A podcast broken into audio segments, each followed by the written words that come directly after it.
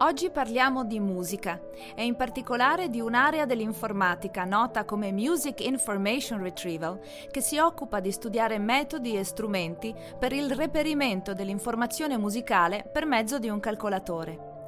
Vediamo quali tipi di informazione un calcolatore è in grado di estrarre da un brano musicale, quali elaborazioni è in grado di operare e quali applicazioni ne derivano per noi esseri umani.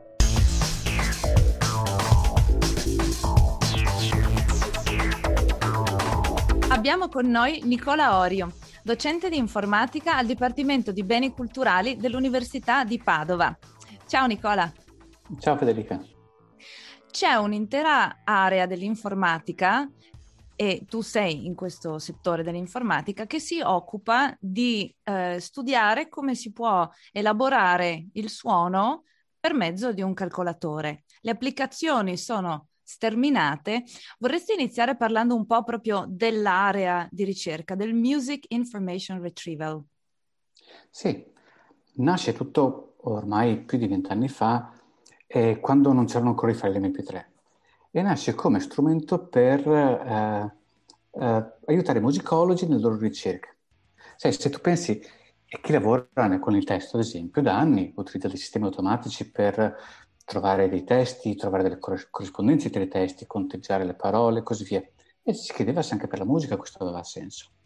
Ed in effetti si è scoperto poi avere molto senso, perché ogni autore ha un suo bagaglio di, um, di frasi musicali, di modo in cui uh, manipola il materiale sonoro che lo caratterizza.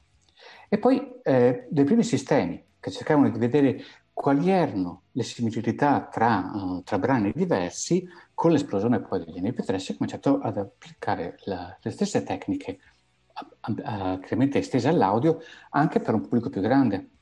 Un pubblico che voleva ad esempio sapere qual era quella canzoncina con cui si era svegliato uh, la mattina in mente ma che non riusciva a, a identificare. Piuttosto per chi uh, per lavoro doveva trovare della musica da inserire all'interno, ad esempio, di sottofondo di, di un telegiornale, di un documentario, e piuttosto chi invece che quella stessa musica doveva riconoscere per poi rendicontarla per i diritti d'autore. Oppure, nel caso eh, io avessi, come, come, come, capita molto, una grande collezione mia di, di brani musicali, poter lavorare sulla mia collezione per creare, ad esempio, delle playlist eh, adatte a una particolare situazione. Quindi, come vedi, sono tante applicazioni diverse che dipendono poi dal, dall'utente finale che ho in mente. Ma quindi è nato tutto veramente con la musica oppure il parlato, lo speech non è incluso nel Music Information Retrieval? È, è nato con la musica.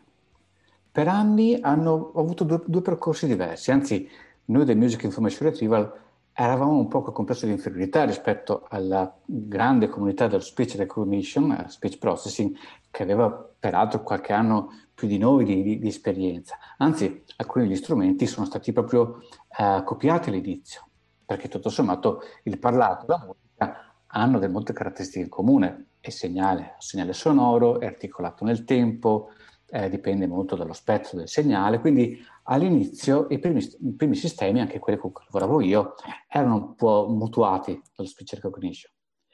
Le due discipline poi adesso si stanno un po' riavvicinandosi, perché in una canzone è importante la melodia, sono importanti gli accordi, ma è importante anche il testo. E quindi ci sono sistemi misti che utilizzano sia le lyrics, sia la melodia, l'armonia, il, il timbro, il ritmo e così via quando un essere umano ascolta la musica, al di là del godimento, ma proprio il tipo di analisi, di scomposizione che il suo cervello riesce a fare, è molto diverso, eh, ovviamente, da quello che riesce a fare un calcolatore quando, tra virgolette, ascolta della musica. Tra vent'anni fa, come hai detto, e oggi, potresti fare una breve panoramica di quali sono le informazioni che si riesce a estrarre per mezzo di un calcolatore da un flusso audio in particolare?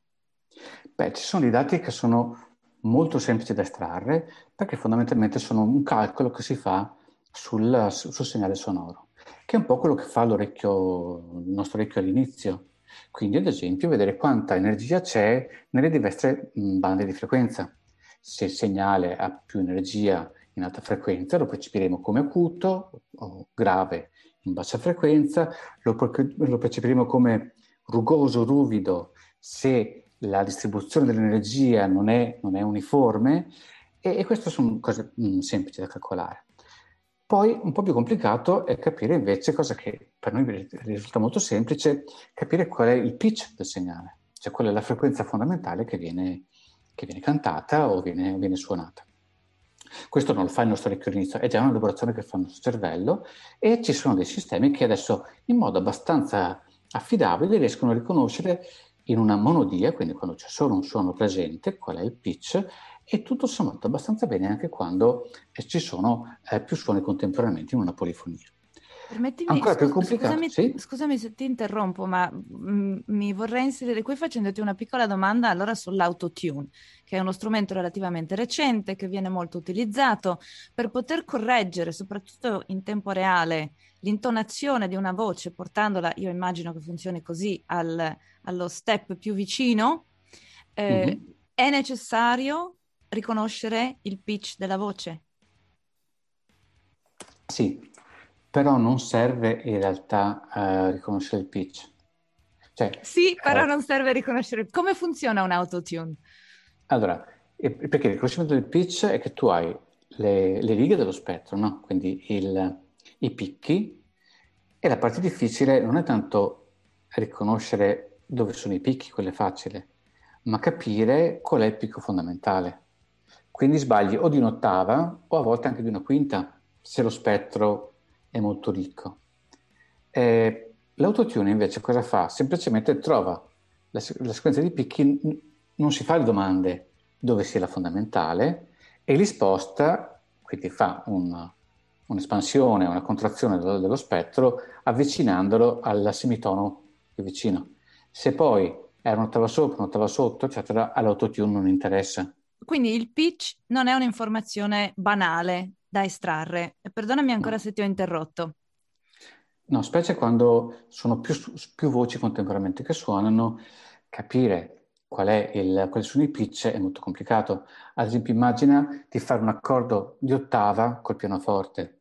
Le, le frequenze attive sono circa le stesse, abbiamo bisogno di altre informazioni al rispetto per capire che ci sono due suoni contemporaneamente.